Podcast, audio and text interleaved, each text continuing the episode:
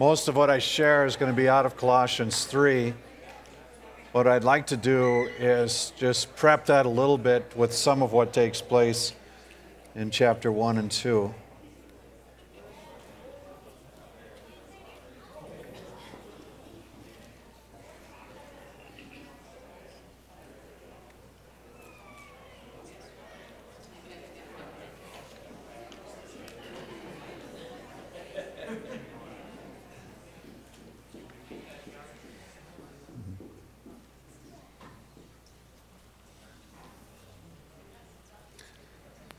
Colossians chapter 1 verse 13 says, "He has rescued us from a dominion of darkness and brought us into the kingdom of the Son he loves."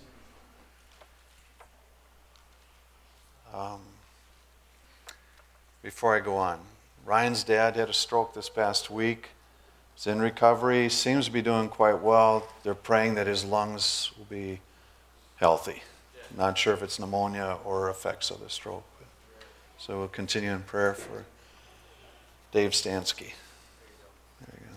Okay. When he says he brings us from a dominion of darkness into a kingdom of the Son he loves, it's not about switching prisons. Seriously, there, there is an attitude sometimes taken on in Christianity that if I follow the right rules and I'm in the right structure, then uh, that's the Christian life. And what we are told is that we are brought into a new kingdom, new rules. And what God really wants to transform is our hearts so that there's a freedom about our lives that we have yet to experience.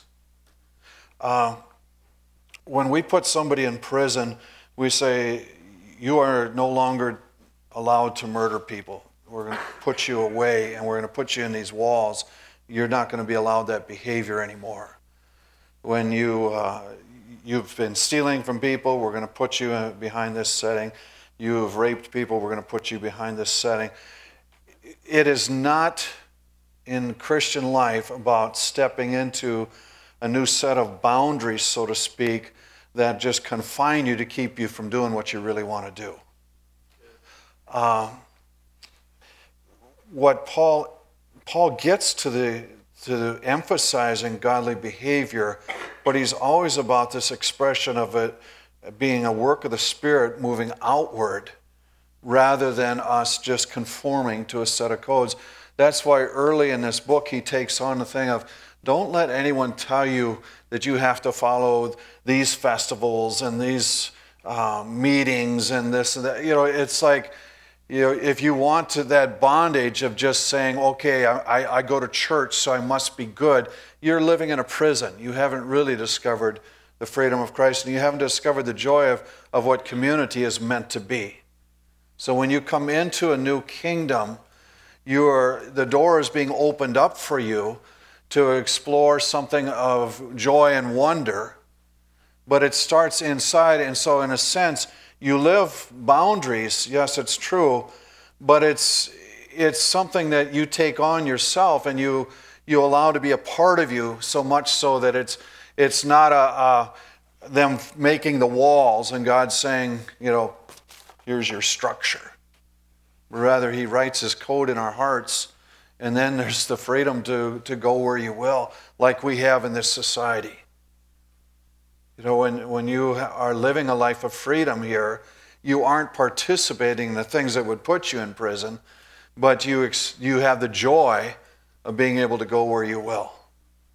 And so in Christ, there's a transformation that comes into our hearts, and it's not about switching prisons, but it's, it's stepping into real life and, and the freedom that's offered to us.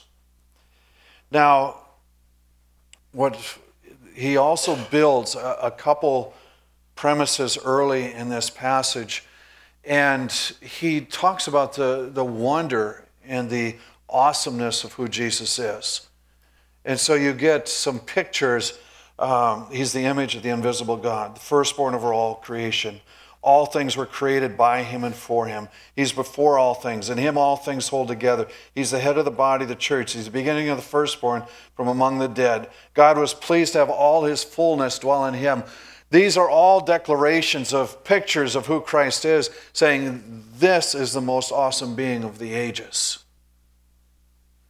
With that, then, the most awesome being of the ages died so that you and I might live. And we recognize the price that was paid for us to be reconciled to God. It says, once you were alienated from God and enemies in your minds because of your evil behavior. Most of us don't like to think in those terms. We say, well, I, really don't have any enemies. I get along with most people, you know. And we evaluate our behavior by what others are doing, and we assume that's good enough. I really, I, I really enjoyed the illustration that came out of that grace-based parenting that you know the, the declaration was made who had to teach you how to covet? As a little kid you know you watch them they're, they're pulling toys away from others and they're insisting that no one else play with them who taught the kid that? How old did you have to be to learn that how old did you have to be to lie most of us it came pretty natural how old did you have to be to strike out at someone else when they weren't doing what you wanted? He, he draws an illustration, says, that's how we are as infants. What's the cumulative effect of that selfish lifestyle? If we've been doing it since we were little ones, what's the grand total of our sin? I'd say it's pretty significant if we evaluate it in those terms. How many selfish acts have you participated in? I've been involved in a whole lot more than I'd like to be accounted for.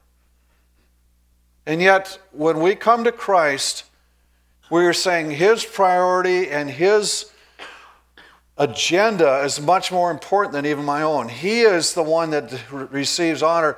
It's up to me to come in under His, his guidance and His authority. And so I, I walk in obedience to Him. And it's not about just gathering to myself and doing whatever seems pleasant for me, but it's recognizing that I'm participant in a new kingdom and there are new kingdom rules, so to speak. New kingdom guidelines. There's a new way of living. And so even though I, I have significant amount of sin as a part of my life, the most significant one has died for me so that I might be set free. And so that he would pay the price that I could walk in purity, unblemished. Says he is reconciled you by Christ's physical body through death to present you holy in his sight, without blemish and free from accusation, if you continue in your faith, established and firm not moved from the hope held out in the gospel. So it says that's the significance of what your salvation is about. That said, I'd like to jump to the third chapter, starting with the 12th verse, and just lay out what, what Paul says. This then needs to become our lifestyle. This is our behavior that responds to this salvation. This is how the new kingdom lives in many of his books, he'll build his theological argument and then then he will move into the practical side of things and just say, this is how this gets lived out. This is the wonder who Christ is. This is the situation you were in. Now you've been reconciled. So what comes out now is, is this is the, the response that should be coming out of our lives as a result of his salvation. Therefore, as God's chosen people, holy and dearly loved, clothe yourselves with compassion, kindness, humility, gentleness, and patience. Now, there's probably enough there for us to chew on for a long time, right? You don't understand. I'm a type A personality. Patience really isn't my thing. Well, Sorry, the new kingdom principles are, are more important than your personality. Well, you know, I'm, I, I am creative. This kind of, this, this constrains me. Sorry. it's, it's the new order. Well, you don't understand. I, have had some bad experiences. I can't really trust people, you know, so, uh, you know, yeah, you've had a bad life. Get over it. You're in a new kingdom, and, and you're allowed to forget some of that and release it. He, he calls us to this lifestyle and says, these are very important character elements that need to be a part of the new kingdom because that's how the new kingdom functions. And so you're moving from darkness into light, and, and you're being drawn into to a difference that affects everything you do. Bear with each other and forgive whatever grievances you have may, may have against one another. Forgive as the Lord forgave you. Says in the new kingdom you were forgiven, so you forgive others. That's, that's part of your life. Over all these virtues, put on love, which binds them all together in perfect unity. says this is the overriding principle of the new kingdom. Let the peace of Christ rule in your hearts, since as members of one body you are called to peace, and be thankful.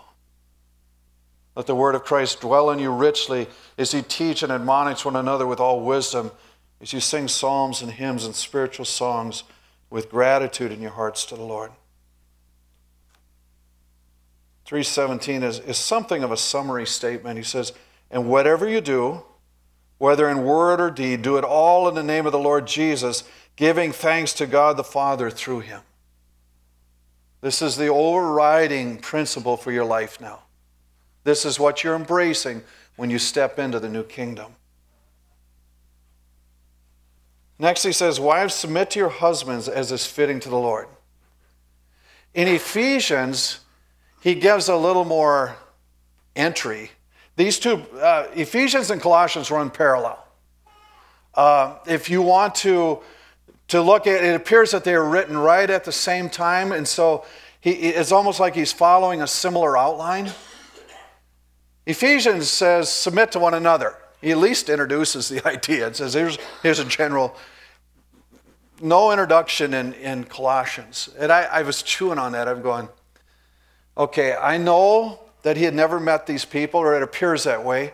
He had sent out Epaphroditus, he'd established a church in Colossae and Laodicea, and he's writing a letter to him. He says, Ever since I heard about you, I've been praying for you, praying that you'll grow in understanding. And, and he says, I, This is what my life's about. And um, I was sharing the other night in, in our small group, and I'm realizing I, would watched a, a, a, thing, Voice of the Martyrs. Uh, what was his name?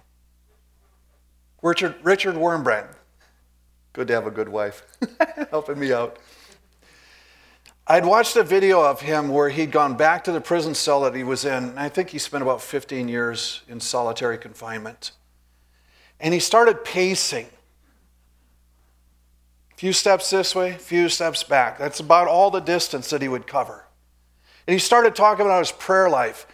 And he started talking how he would go through the nations and he'd pray for individuals and he'd pray for others. And, and he, he made the declaration he says, I forgot what flowers looked like, forgot what the faces of people looked like.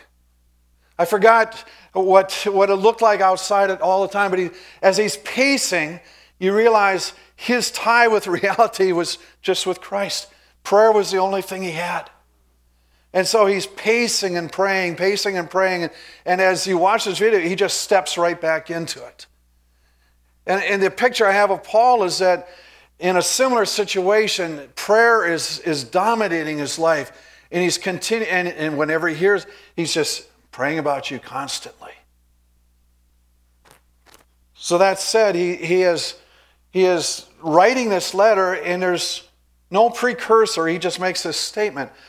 He's addressing family issues that come out, behavior issues that come out, and he's taking on some of the complicated things. And he's assuming that in, in a marital relationship, that a husband should lead his family. But in that declaration, he's also recognizing this is one of the complicated points, and you don't do this easily except that you have a hope in the future. You don't submit to anyone in life unless you have this confidence that God is guiding your steps and you have a hope that He is rewarding those who diligently serve Him. Nobody does that. So he just makes this statement as is fitting in the Lord. He just lays it out and says, you know, this is appropriate in the kingdom, so this is what I want you to do. Then he goes after the husbands. He says, Love your wives, do not be harsh with them. If you're living a selfish lifestyle, it's really easy to say, Well, serve me. He says, well, That doesn't get it either. He says, you're, you're to love. Now, in Ephesians, he puts more meat on the bones, so to speak. He says, Wives, you're to, to love as, as the church, or submit as the church submits to Christ. Husbands, he says, you're to love as Christ loved the church and died for her, gave up his life for her. So he, you know, in Ephesians, there's more, more, he's developing that thought further. But he's just laying it out, whether you understand it completely or not. These are the principles that I want you to live by. Whether you have full awareness of what fits, this is, this is the way it should be. And he's saying, love your wives, don't be harsh.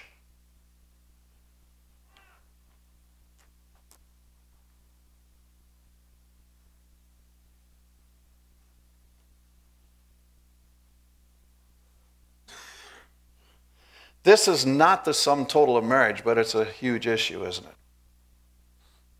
I was, I was trying to think, like with my wife and I, I've been married over 30 years, 33 to be exact. I do know the number. Uh, how often we discuss or get into submission issues, pretty rare nowadays. For the most part, we understand each other, we're working together. It, it's not the central issue in our, in our lives. But you still don't dodge it. You just say, that's what he's, what he's developed. And what I'm suggesting to you is if, if your marriage is hung up on just these issues, there's a lot more to life that you need to discover. You know, there's, there are, most of life does not have to be button heads with each other and say, well, this is what script. If you're, if you're in that, you're already in trouble. Um, that's a few years ago when I was realizing how many young couples were getting married here. It was like, okay, do you present this or not? Well, on the front end, I started going, gals, you need to find someone that you can respect and, and follow their leadership. Guys, you need to look for someone that's willing to walk along with you. It, it, otherwise, you're going to have a number of years of complication, right? Doesn't excuse it, doesn't get you out of it, doesn't say, well, you don't have to, to respond to this. No, it just says it's going to be much more complicated. But given that, he's, he's laying out a, a family guideline here and saying, this is, this is what God desires. This is how he, he built you and so respond to him. Now he goes on and says, Children, obey your parents and everything, for this pleases the Lord. So kids didn't get out of it either, did they? We only in Christ and only in the hope of his reward does it make sense not to just serve yourself. He goes on. Fathers, don't embitter your children, or they will become discouraged. I think it's Ephesians, don't be harsh with them. Um, and again, often insecurities in us come out in harshness. You know, you're trying to lead and you're not real sure and you're, you're wrestling with, what do you, you know, there's a tendency to come out and just hammer something and say, this is what's going to be. Doesn't work very well, but you can try it. Um, he's saying, this is not going to take you where you want to go. And, and the other side of that is the selfish person that just says, I want it for me. and the dominating one, and, and, and that's not so good either. But he lays it out and says, Don't be harsh. That's a tendency. You know, I think in, in, in many families too, mom, mom with her compassionate side, taking care, and dad going, We've got to have some order in this house.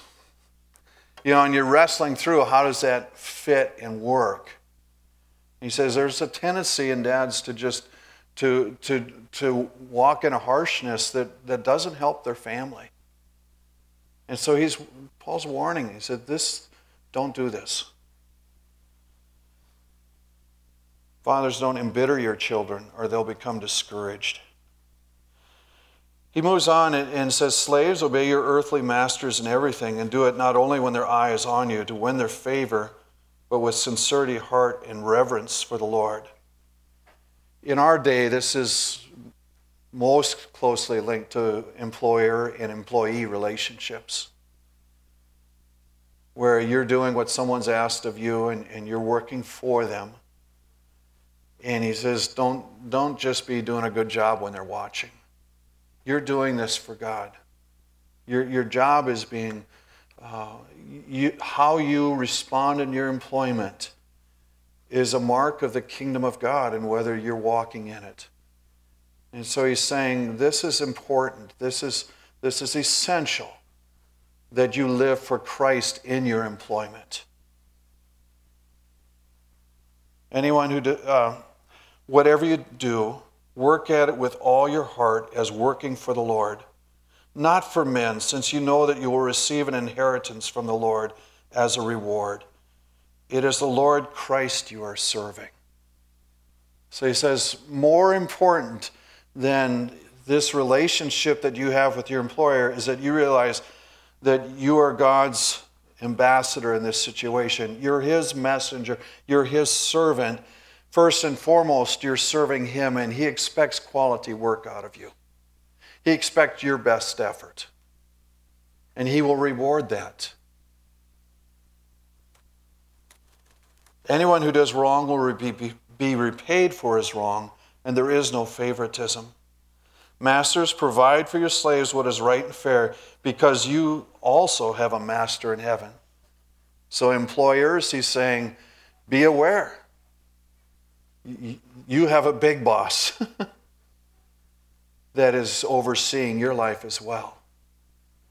And so, again, he's taking all of these relational situations and he's saying this all is in submission to Christ. This is all in service to him now. When you step into the new kingdom, you are saying that I am under his authority, I'm under his guidance.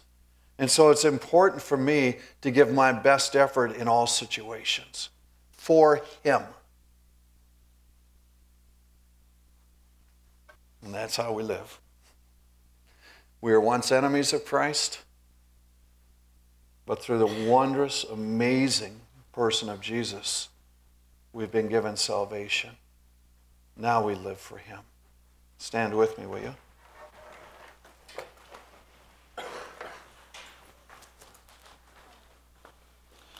We thank you, Lord, for your wondrous salvation. We thank you that you went to extreme measures so that we might be forgiven of all and enter into a new kingdom of light. Now, God, as we attempt to live that out, show us where every facet of our behavior can be honoring of you. Cause our character to reflect the values of your kingdom.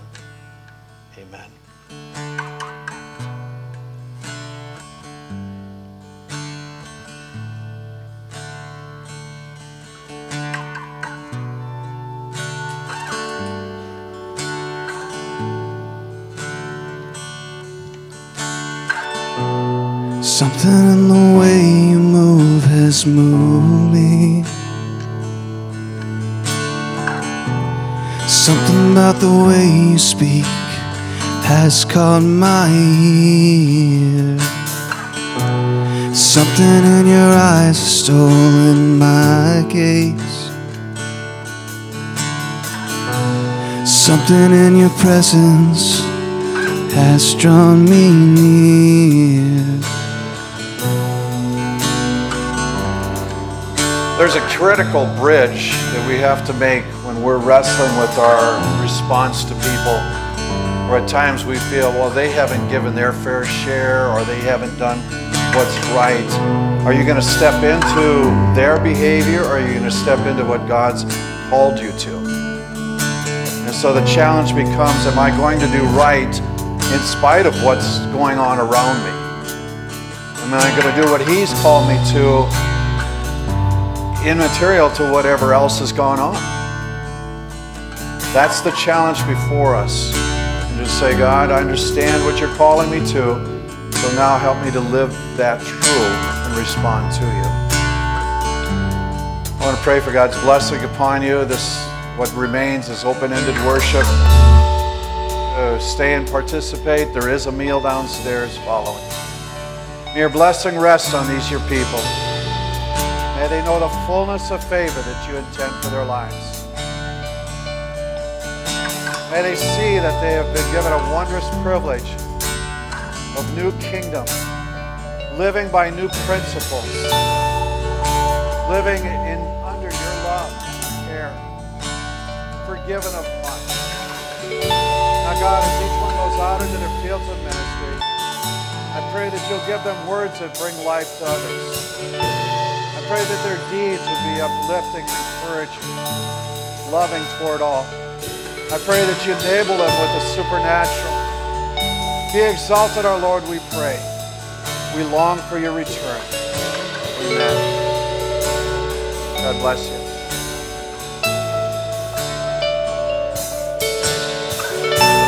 Something in the way you move has moved me. Something about the way you speak has caught my ear. Something in your eyes has stolen my gaze. Something in your presence has drawn me near. I won't forget what you've done. Taken this wretched life and called me your son. I won't forget what you've done. You pour out your love on the undeserving ones. Oh, you pour out your love on the undeserving ones. You pour out. Oh, you pour out your love on the undeserving ones. One time. Oh, you pour out your love on the undeserving ones. And you say we're worth it. And you call us your own.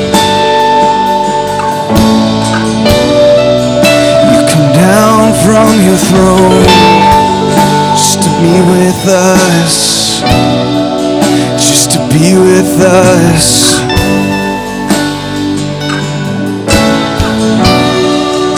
And you say that we're worth it,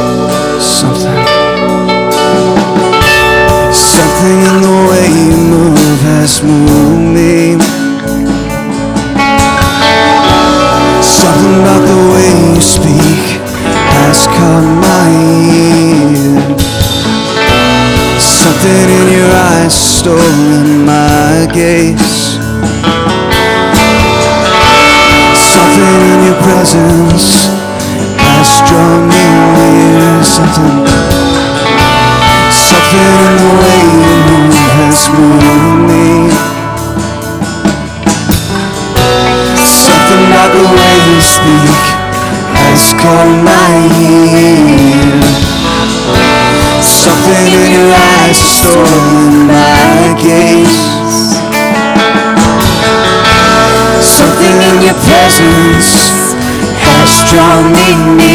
Won't forget. I won't forget what you've done. Taking this wretched life and call me your son. And I won't forget what you've done. Pour out, oh, pour out your love on the undeserving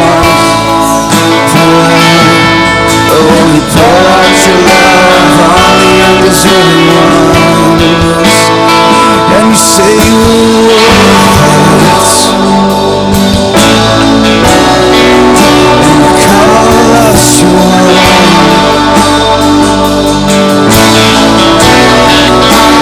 down from your throne just to meet with us, just to be with us.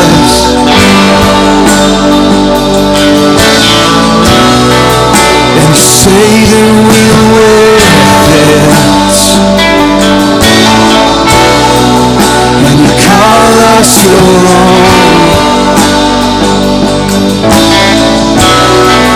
You come down from your throne just to be with us, just to be with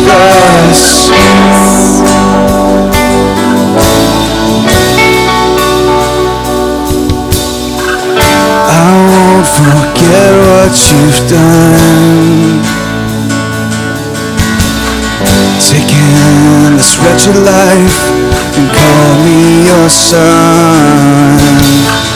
I won't forget what you've done. Pour out, oh, you pour out your love on the undeserving ones. Pour out, oh, you pour out your love on the undeserving ones. I won't forget. What you've done.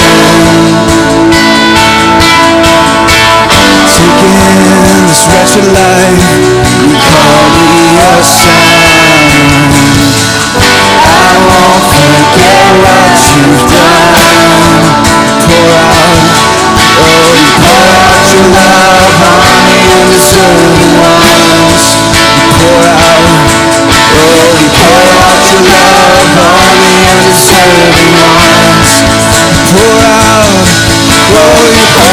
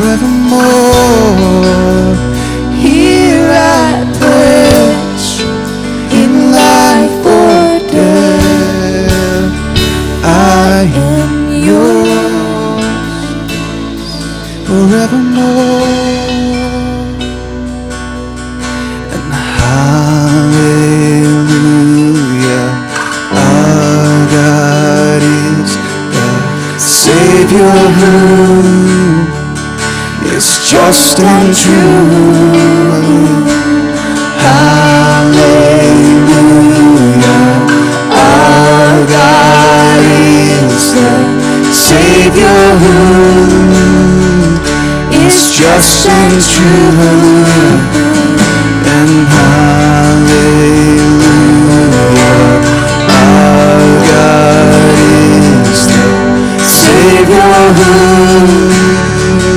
is just and true. And hallelujah, our God is the Savior who is just and true.